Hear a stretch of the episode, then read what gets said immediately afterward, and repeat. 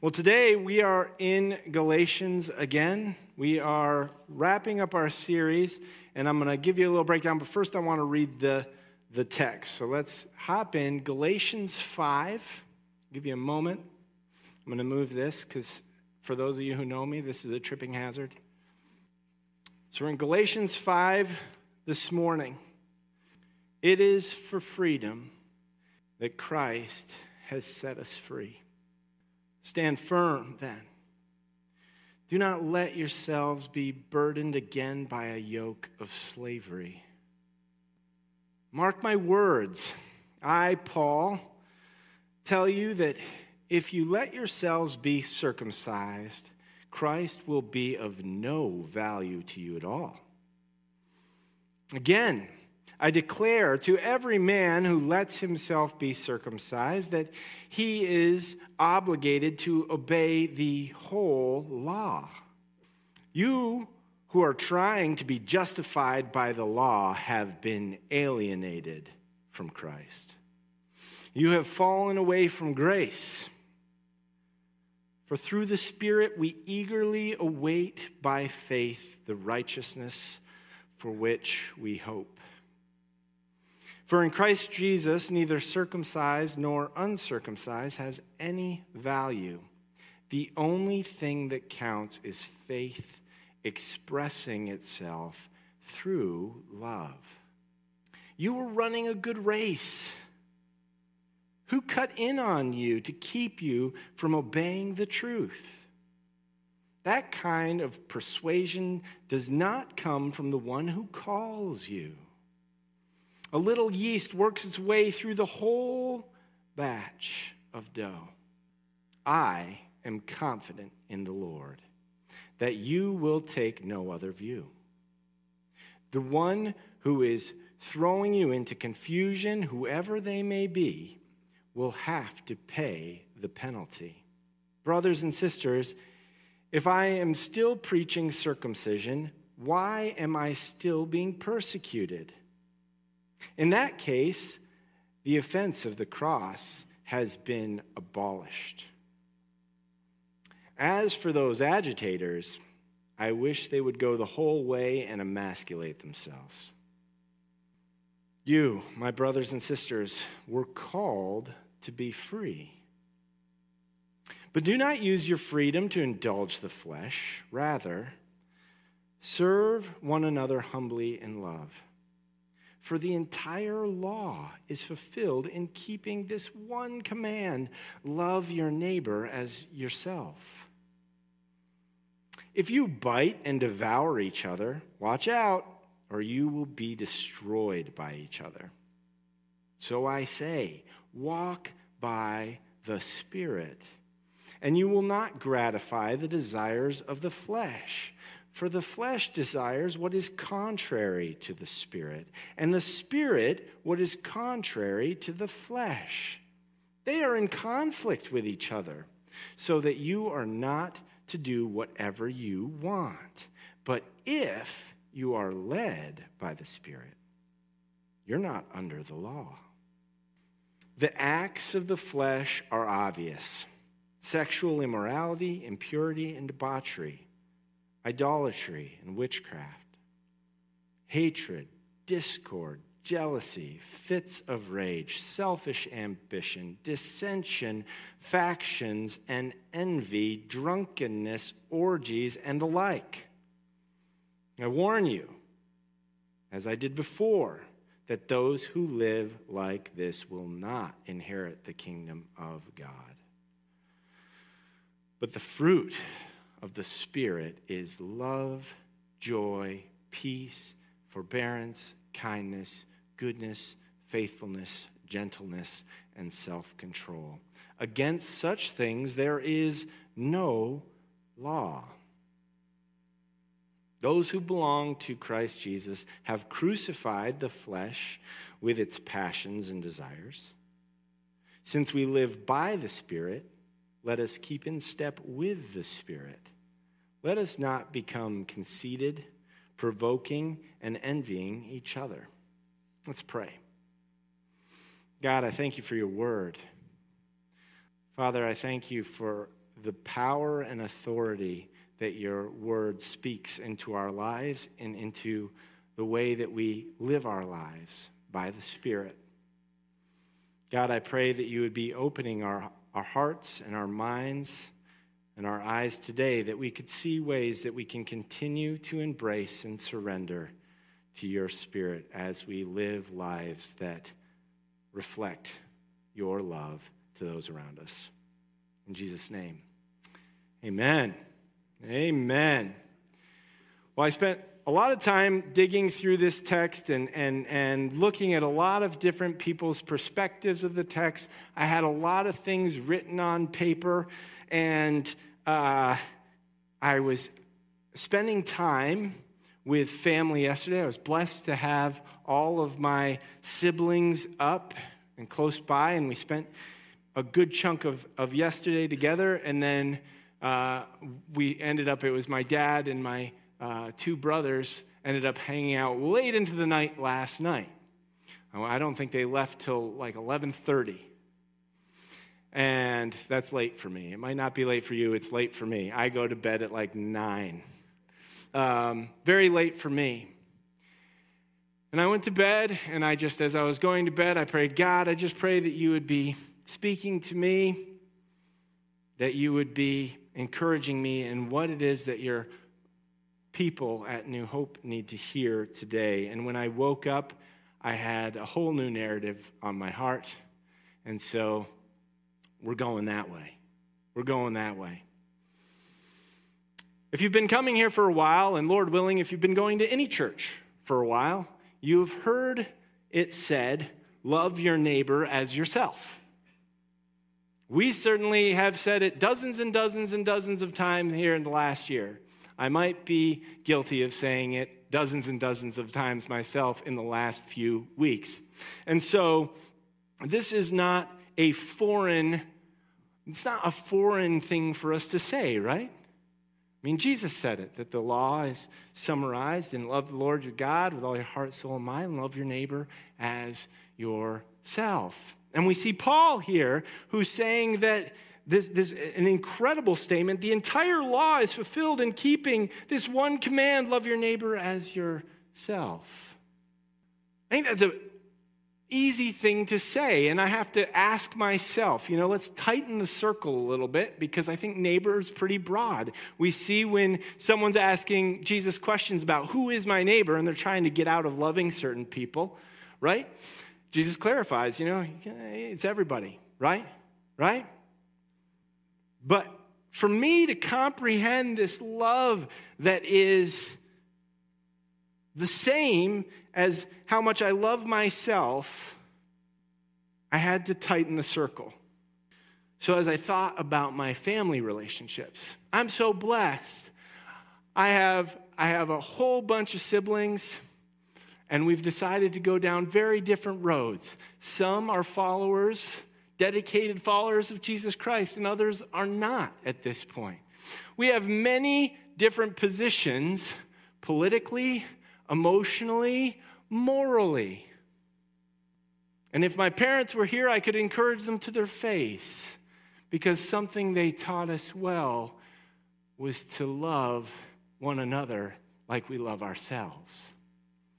And I can say without any hesitation that any one of my siblings would gladly give their life for me, and I would do the same. But that's a tight circle. That isn't a spirit sized circle. Jesus died for us while we were enemies. That's a spirit sized circle. Love your neighbor as yourself. As I thought about this a little bit more, I thought about the fact the multiple scriptures. I remember as we were looking at James, the, the encouragements to love your brothers and sisters in Christ. There are more encouragements that we're caring for our brothers and sisters in Christ than for our blood brothers and sisters. How are we doing? How are we doing? You can just take a moment and look around the room. How are we doing with the people right here in this room? I hate to break it to you. It's a big family. It's a big family. So, as we walk through this text today, what I want to sit in your minds is this concept of loving your neighbor, loving your brother and sister in Christ as yourself, and what that looks like, and how we can improve. I assure you, you can, but the assurance that I'm giving you in your ability to do it is different than maybe what you're thinking. So let's walk through this text today. We've been digging into Galatians. And we see at the front end, chapters 1 and 2, an introduction. Paul introduces himself and the authority that he has given to him directly from God the Father. And then we see it carry from there into chapter 2, where Paul establishes the authority that he has based on the unity that the apostles have in one gospel. And then we move into 3 and 4, where there's this shifting from Paul's reintroduction of who he is and why he has the authority that he has to him establishing very stark pictures of what this justification by faith alone, quite apart from works of the law, looks like. And he ties it back to Abraham so that we can see that this has always been the way. And now we're moving into five and six, and I would call this Paul's closing statements, or what you might see here is like a pastoral apostolic application. And at the core of this application closing statements is the transforming power of the Spirit the transforming power of the Spirit. You guys ready to dive in? Let's dive in together. Top of this text, we're looking at verses one. Number one, verse, if you if, if you don't just pause on verse one and think how remarkable a statement in and of itself, it is for freedom that Christ has set us free. Try and soak that in. We've looked at freedom a whole bunch in the last few weeks, but this is a, a bold and remarkable statement by Paul. It is for freedom. It is for freedom that Christ set us free. What's that mean? And Paul's going to walk us through that. In this first section, I see two major concerns that Paul is addressing. In verses 3 through 4, he's addressing what I would refer to as a spiritual decapitation. You're like, wow, that sounds strong. Well, let's look at the text. Again, I declare to every man who lets himself be circumcised that he is obligated to obey the whole law. You who are trying to just to be justified by the law or be self-righteous have alienated yourself from Christ. Christ will have no value to you. That's verse 2. What's that mean? Well, Christ is the head of the church. He's our source, right? He is our source. And we see that the reason I refer to this as a decapitation is they're cutting themselves off from Christ, who is the head of the body, from whom the body receives its nourishment, and in whom the body receives its righteousness before God. His second concern he addresses in 7 through 12, and this concern is a concern of, I believe, of perseverance. He's concerned for their perseverance their ability to hold fast to the truths of the gospel. We see elements of this when we looked at chapter 3, verse 1, when he says, Who's bewitched you? Who seduced you? Who tricked you? He knew that these people needed to learn to distinguish the hiss of a serpent from the whispers of God. And he takes a little, a little punch, a jab at the agitators here in verse 12, and he's like, hey, if you're so fascinated with snipping foreskin, why don't you just go the whole way? You know? If you're so fascinated with that, go the whole way. The most profound element to this little bit that I find is that despite these concerns, we see that he has his confidence is firmly placed where? Verse 10. I'm confident in the Lord that you will take no other view. Paul isn't confident in himself. He's not saying, I'm confident that these words I'm telling you are going to, because of me, are going to transform you. And he's saying the power of the Spirit in the words that he's given me to give to you, I'm confident that the Lord will shift your view.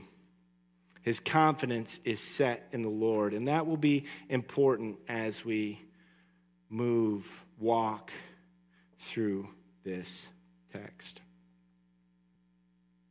The remedy to these concerns is embracing the freedom that Christ came to set us free.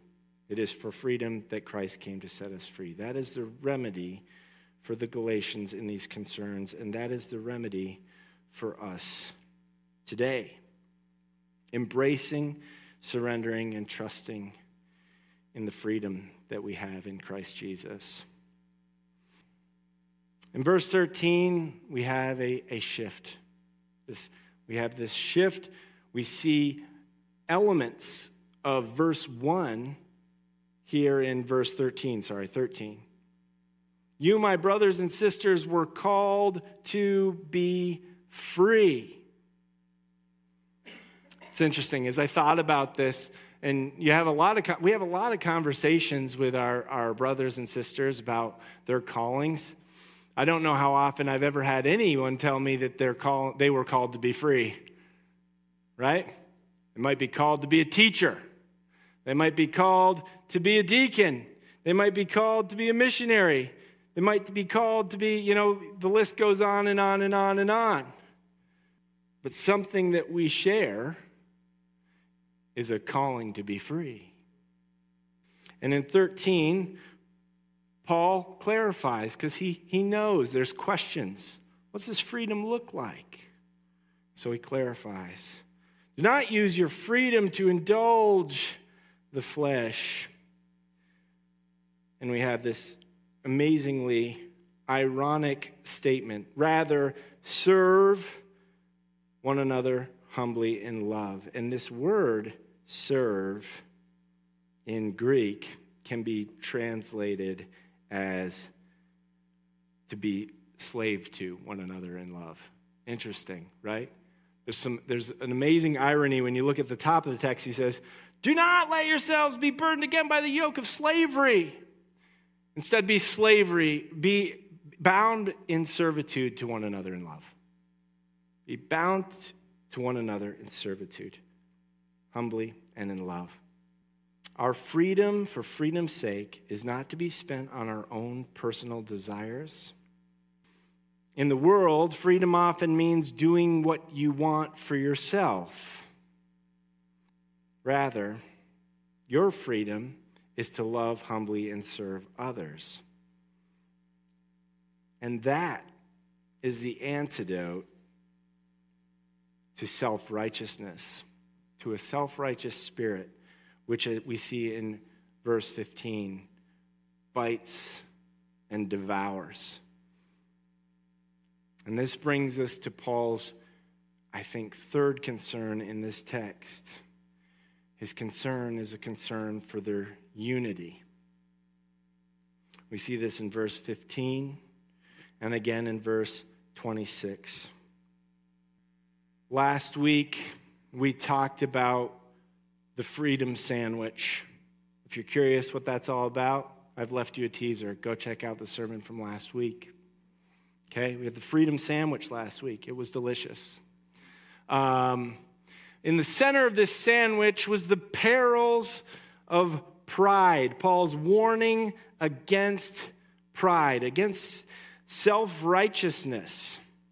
And here we see again one of the perils of pride, one that's sneaky and works its way into the church from all sides. If you think it doesn't, then you have blindfolds on and don't see the church around you. Just go on YouTube and work, type in, uh, I don't know, false teacher. You'll see every teacher out there pop up. They're a false teacher. Guarantee it. False teacher, YouTube. Put in your favorite preacher. There he is, false teacher. Somebody feels really, really uh, upset by something they said. We are one of the most fractured religions in the world. You know, so many denominations, it's, it's crazy. It's crazy. And I can't say the numbers of times that I have witnessed with my own ears the biting and devouring of each other. Whether it's in this community or about some other. Your brothers and sisters, folks, are people in this room. They're the people over at the Nazarene church. You even have brothers and sisters in the Catholic Church. Crazy. Crazy. But yet, so much of our time is invested in biting and nibbling at the things that we feel convicted about. I, I I can't wrap my head around it. Think for a moment how powerful it would be if Christians stopped being spiritual cannibals and instead invested our time in working against sin strongholds in our own lives and in our communities.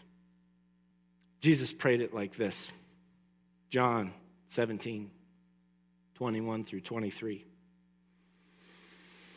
that all of them may be one, Father, just as you are in me and I am in you. May they also be in us, so that the world may believe that you have sent me. I have given them the glory that you gave me, that they may be one as we are one.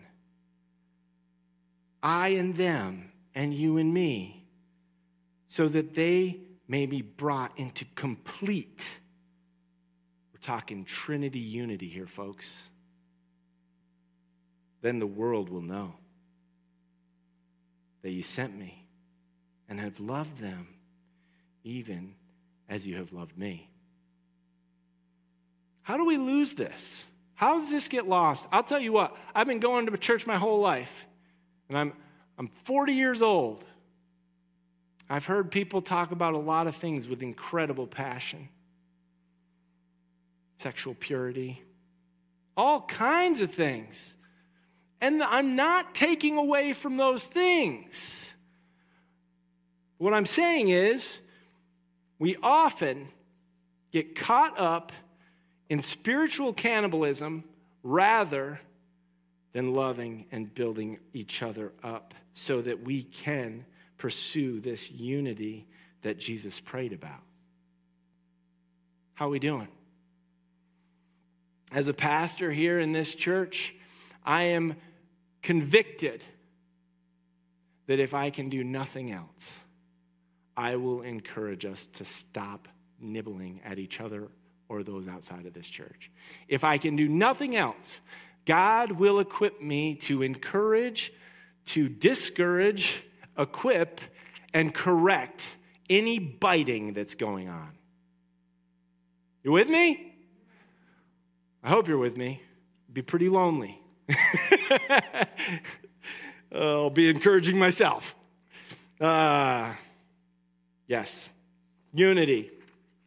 Let's keep moving. So, Paul addresses the the, ability, the fact that we bite and devour each other, and if we allow this to go on, we destroy ourselves. And we move into 16. And I spoke to you about this love that I'm having a hard time wrapping my mind around loving at this big circle, right? I talked about the small circle of my family, of those who I have blood relation, and we'll make it a little bigger to my brothers and sisters in Christ, make it a little bigger to everyone. And that's a struggle. How do I do that? How do we do that? Paul says this. So I say, walk by the Spirit. Walk by the Spirit, and you will not gratify the desires of your flesh. Walk by the Spirit. The flesh, our sin nature, and the Spirit are contrary to one another. They don't share space, they're at war with one another. And we're to be led by the Spirit. We see that in verse 18. And so, as the flesh and the spirit are at war, and my inability to build my love circle, there's a reason for that. Because I can't do it. I can't do it. But the Spirit can. The Spirit did and does. And this brings us to two lists two lists. I want to just note briefly that since we since I went on the, the unity tangent and fed you this, hey, we're not going to bite each other and devour each other. If you look at these lists, the, the works of the flesh, the fruit of the spirit, there are so many items in the works of the flesh that are relational in nature, and I don't think that those ones are taken very seriously. Typically. You don't hear about it very much. You know, let's take a peek at this list here discord, selfish ambition, dissension, factions, envy. I don't think we talk about those things all that much. We take some of these other ones really seriously, like drunkenness, orgies, hatred, idolatry, witchcraft. I mean, idolatry we take seriously in certain forms, but don't identify in other forms sexual immorality, impurity. Those are the big ones, right? No, they're just some of the ones, like the other ones. But then you have these ones that are talking about dissension, discord, factions, envy, selfish ambition. Where'd those ones go? Oh, they're right there. So while I'm ranting on unity, keep an eye on that. And when we look at the fruit of the Spirit, this is fruit coming from the Spirit love, joy, peace, patience, kindness, goodness, faithfulness, gentleness, self control. Guess what? The impact those have on relationships. Good impacts, yeah? Can I get an amen? Oh, they have good impacts on relationships. Man, if the fruit of the Spirit is overwhelming our lives, I think unity gets a lot simpler. Yeah? But there's a warning. Because we know, we know from the law, we know from Paul that whenever we're given lists, what do we do with them? We make laws. Right? We get a list, we make a law. Oh, well, Paul said gentleness is a good thing. So I'm going to be so gentle. It's simpler than that. It's simpler than that. Why do you say that, Aaron?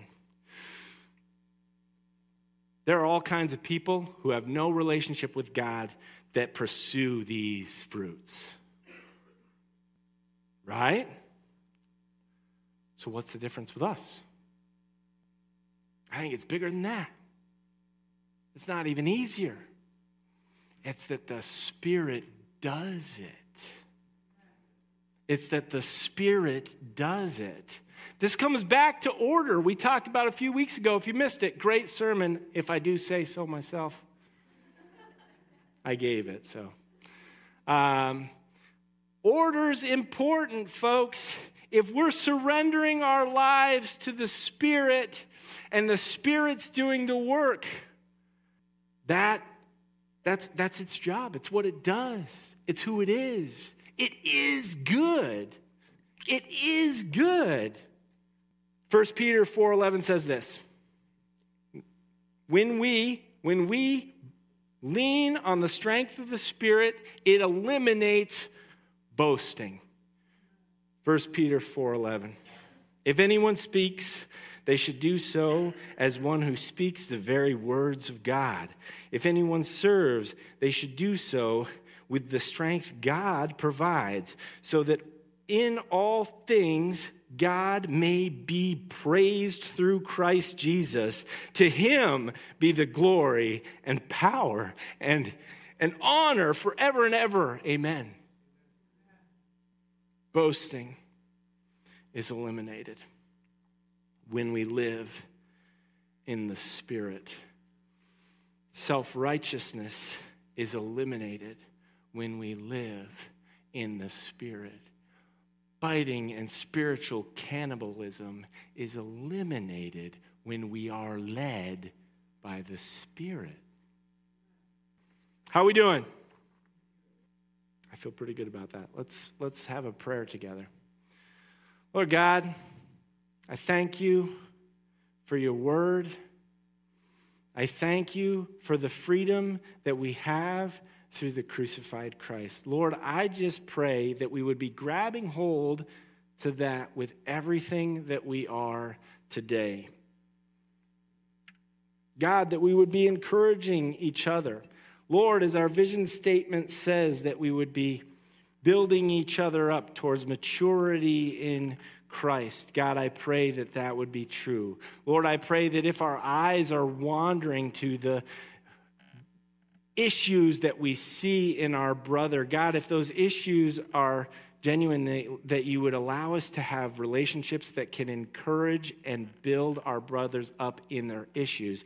If those issues are an issue of our own hearts, God, I pray conviction and that you would bring us out of a spirit of cannibalism towards our brothers and sisters. Lord, may we be unified in this church. May you be glorified in our praise, our worship, and our ministries as we walk in and by and led by the Spirit. In Jesus' name, amen.